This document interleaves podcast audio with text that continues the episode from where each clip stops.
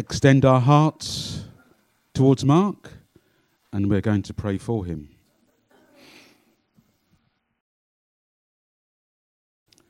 Thank you, Father. You are a good God. And you raise up men and you raise up women to be your servants. So, Father, we thank you for Mark this day. We thank you for his life. We thank you for his ministry. Thank you that you have placed a word within his heart. Thank you that you have anointed him with your spirit. So as we pray, we pray that you will energize him, that as he speaks, his word will be life to us, life and peace, that we may be illuminated, that we may see your way, that your word may be a lamp to our feet and a light to our path. Thank you, Father, for this word which your servant will bring to us today. Our hearts are open and we are ready to receive. Thank you, Father. Amen.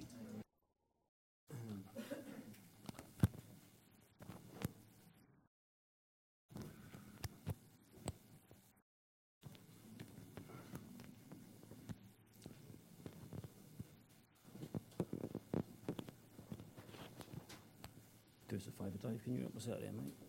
You stick on there. Thank you very much. Excellent. Good morning. Good morning, good morning, good morning.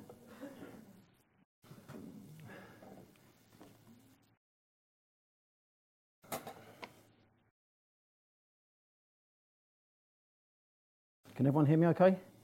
Yes. Good, good, good.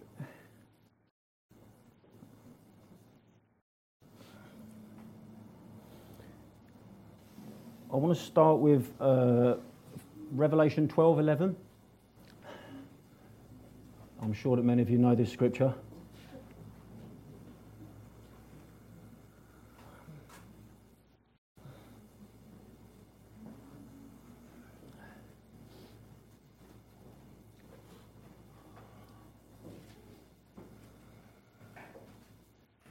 And it says,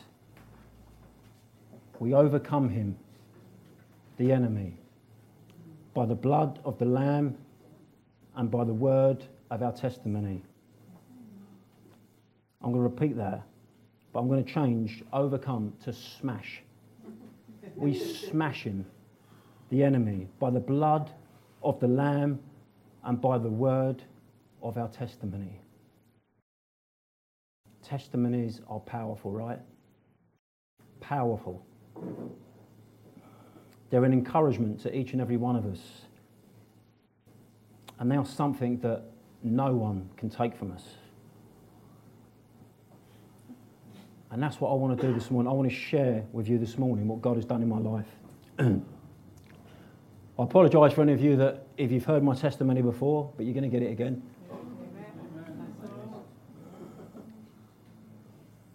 Because I want to smash the enemy this morning. I want to smash him and I want to give glory to God this morning. You're going to hear smash many times this morning, many times. You know, I was at a funeral this week um, and it was my wife's uh, nan. Um, I got talking to, to her granddad and he's 89 years of age. And he was telling me, I think he was a little bit mixed up in his head because he just lost his wife, obviously. And he was telling me the stories of like people have knocked on his door to share the gospel with him. Um, he was saying vicars, preachers, whatever you want to call them. And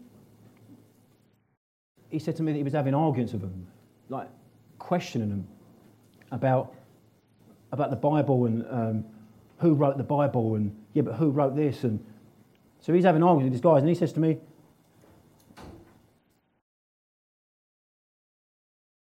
he says to me, I know my life, I've lived my life.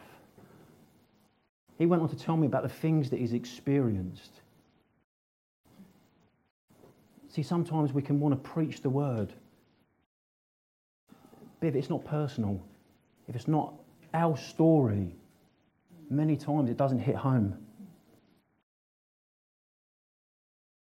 So for me, I just want to start when I was a little, a little kid. I was brought up in and around Northolt. Um, I thought I was a good lad when I was little. I've since seen different. I love football um, and I worship football. I went everywhere. I'd climb fences, I'd get into football grounds, anything, just to have a kick about. And as I grew up with my family, um, I was brought up to believe that, that the drinking and the, and the living for the weekends and we couldn't talk unless we, we were smashed. Um, so I got brought up into that lifestyle week after week after week. I think I was drunk for the first time when I was 12 um, after I just watched my uncle play football. Um, and it turns up I woke up with all paint all over my face. It, it wrote all over my face. And, but this was the way of life. This is the way of life that I thought was the right way. Um, I used to go to, to football. Um, I had season tickets to QPR. I know, terrible. but that, that was my life. I, would go to football, we'd meet up, we'd meet up at like half past 11, 12 o'clock lunchtime in the pub. I would probably have 10 pints before the game. That's how I'm going, right? I would, I would, there was actually matches that I didn't even remember what the score was. And we used to wake up in the morning and say, we, I'd phone the mate up and say, that was brilliant yesterday, wasn't it? Excellent. Fantastic. I was like, what happened? Where did we end up? We thought that was fantastic. We wasted all our money. We'd get, I had blackouts, not remembering where I've been, what I've done. And it'd normally take me two or three days to get over that. That was, that was my life, weekend after weekend after weekend. Um, I dabbled in drugs.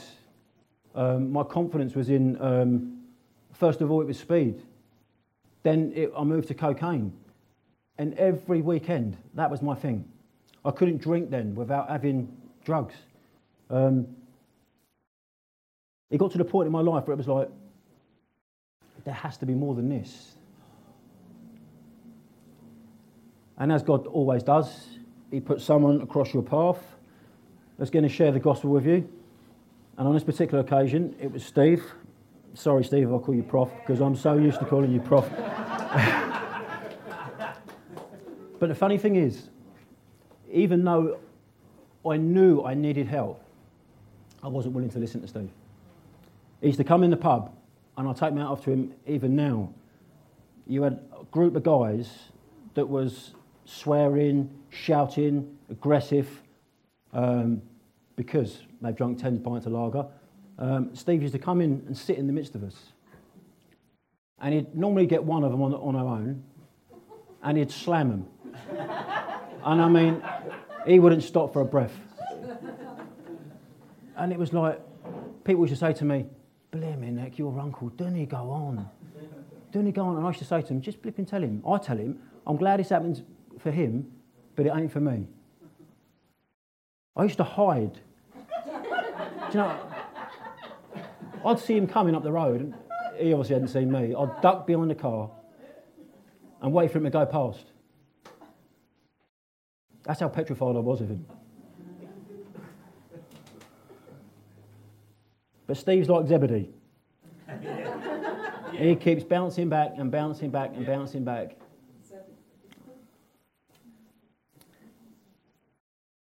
And it got to the point where, yeah, like I said, I needed more. Um, and Steve had been bashing on and bashing on and bashing on about church this, church that, church this, church that. And then he told me about this. There was this thing on on a Friday night at Hick in Harrow. Um, and he told me there was this guy coming from South Africa. As usual, Steve painted this great big picture of this guy. And he was like, he was God, you know. He was, um, you've got to come. And so, yes, yeah, so I went along. Um, funny enough, I met Olu in Tesco's car park in Harrow. Um, never forget Olu's big smiley face. Uh, and Steve told Olu um, about some of the stuff I was going through and um, about my house because I, just we put a bid in for a house, we lost a house, um, and Ollie's like, right, let's pray. I'm like, pray? Yeah, yeah, here, yeah, yeah, pray here. We prayed in the middle of Tesco's car park. I didn't, I did not listen to a word what he said. I didn't. All I was thinking, who's blimmin' watching me? Who, who Tesco's car park. Ollie's praying for me in Tesco's car park. Well, it turns out, a few months after that, that obviously we got the perfect house. We was looking at a house um, in Ruislip, and this we didn't like it. And this guy said to us, actually, one has just come on. I shouldn't even be telling you about this. He goes, but I would. I'll get into trouble for showing you this because it's literally only just come on the market. He goes, do you want to sip? Yeah, take us round there. We went round there.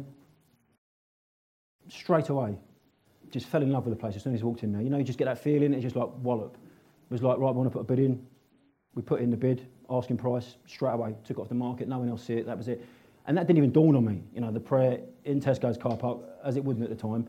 Um, so anyway, heading into heading into Hick after Olive completely embarrassed me in Tesco's car park. we got in there, and Olive says to me, "Come and sit down the front." I'm like, "You're having a laugh, aren't you?" Sit down the front. He's, he said, "Yeah." He said, "That's where the greatest blessings are. All the greatest blessings is down the front." What's he talking about? After after encouraging me down the front, I'm sitting down there petrified at the front of the church. And this guy's preaching. I haven't got a clue what he was preaching about. Um, I think I was too scared. And this guy comes over to me. He asked me to stand up. He prophesied over me. Again, not listening to a word he's saying at the time. Um, then he puts his hand on me, and then he blows on me. Then I hit the deck.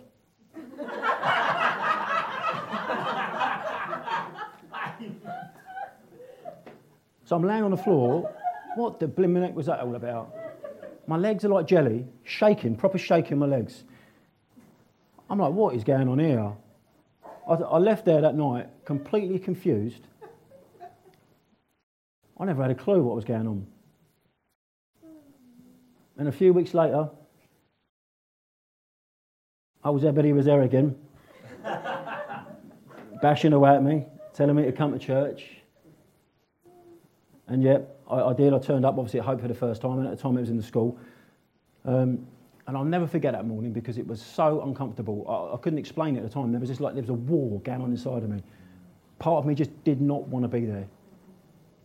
But then I knew that I was looking for something else. And it's really weird to explain because I wasn't looking for God. I had no intentions of meeting God. I wanted help. I wanted a saviour to get me out of the mess that I was in little did I know that God was going to introduce himself to me in a big way. I got in there that day, and um, the thing that struck me was this, this joy on people's faces. Um, a joy that I couldn't explain because I wasn't used to it. Um, and it's like these people were carrying something, and I was like, I want some of that. I want what these people carry. Never had a clue what it was, but I just see that happiness I come, I come away from that day and it was like, I felt really good. Something inside me had happened, but I couldn't explain it. Well, again, the next week, do you think I wanted to come back the following week? Did I? This fight went on week after week after week after week until it dispersed. See, we've got to fight. Sometimes we have to fight to get in.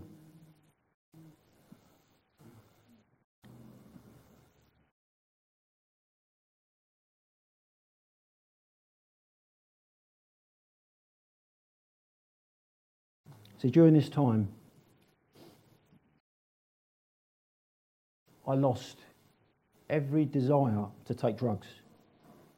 Couldn't explain it. Just wallop, stopped. Now, bearing in mind, this is, I couldn't, I couldn't have a proper conversation with people. I was, I was completely reliant on them. Like I said, I couldn't even go and have a drink anymore. I got to that stage where I needed to do drugs, to talk to people and socialise with people. My desire to take drugs gone, just like that, in an instant. My language was foul, to say the least. when I used to go into the football matches, it was my offload. I used to go there and those players must have hated me, I can tell you that, because if they'd done anything wrong, I was absolutely held in abuse. I was letting them know how terrible they was.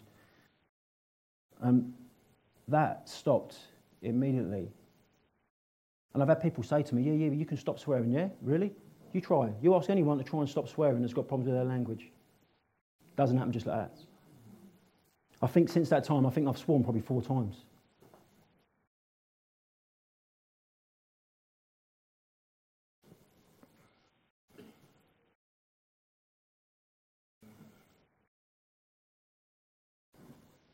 Another thing that struck me was how things start coming together. It's like God was just linking up the dots from my past. You know, your past where you, you think you're a terrible man and he don't care about you. It's only now that you've got saved now. And then, like mum tells me about, she said, I knew. She said, with you? I said, what do you mean? She said, she said, I got you a children's Bible, she said, when you was a little boy.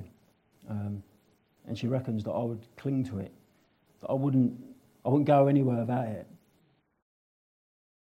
Refuse to go anywhere without it. And I look back now and it's like, what is all that about? We weren't, we weren't Christians. No one knew God in my family, that's for sure. But yet I'm hanging on to this Bible and refusing to let go. There's pictures of me in my pajamas uh, hanging on to this, this Bible. And then things start coming back. It's like the time I spent in churches as a kid through my choice, going down there in the school holidays, and, and, and all this starts coming back. And it's like, what is going on? See, God's got his hand on us from the very, very beginning. It's not once we get saved, he's interested in us before we got saved.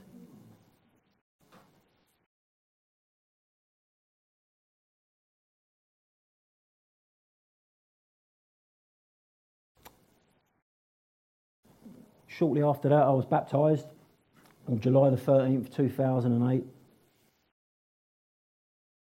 And four years later, I was married to my wife Sandra. After years and years and years of telling everyone that I was never going to get married. There's no point of it. That's what I used to say. That's what I believed. That was another lie that God broke in my life.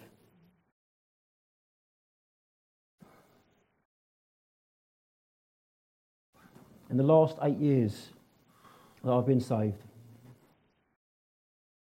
the Lord has shown me and taught me so much. I've seen shoulders pop back into place in front of me. I've had situations at home and in the workplace completely shift and turn around. I've seen my life and the lives of many others be transformed. And it's like, it's come to me this morning, it's like we're on this journey. And all this stuff's great. You like to see the healings and stuff, and you see these shifts and turn around. But it's like I'm in this car and I'm driving along, and you're getting glimpses of these things. You know, you get that beautiful view and you see it as you go past it, and you're like, yeah, that's, that's, that's wonderful. This stuff is wonderful. But I'm in the car, it's who I'm in the car with. We take a look at this stuff as we're on this journey but I'm in the, I'm in the vehicle with Jesus.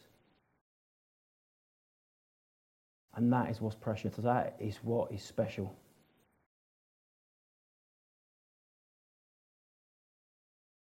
In the midst of all this everyday life stuff, he has somehow wrapped me up and entangled me in his love. in a way that I can't explain. You know, through those bad times, it's that love that picks you up. It's that love that keeps you coming back and coming back and coming back. Anyone else would be on, the, they'd be flat out. They'd be on their face. But it's, it's his love that keeps picking us up. Come again, come again, come again.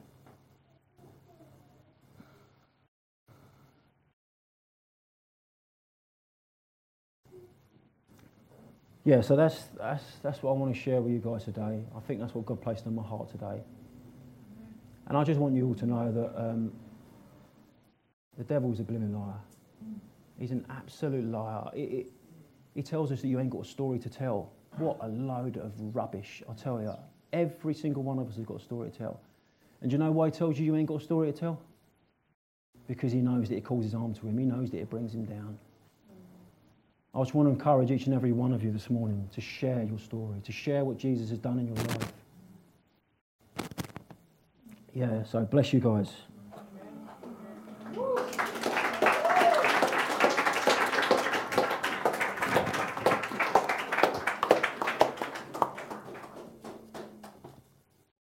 Very much, Mark. That was good.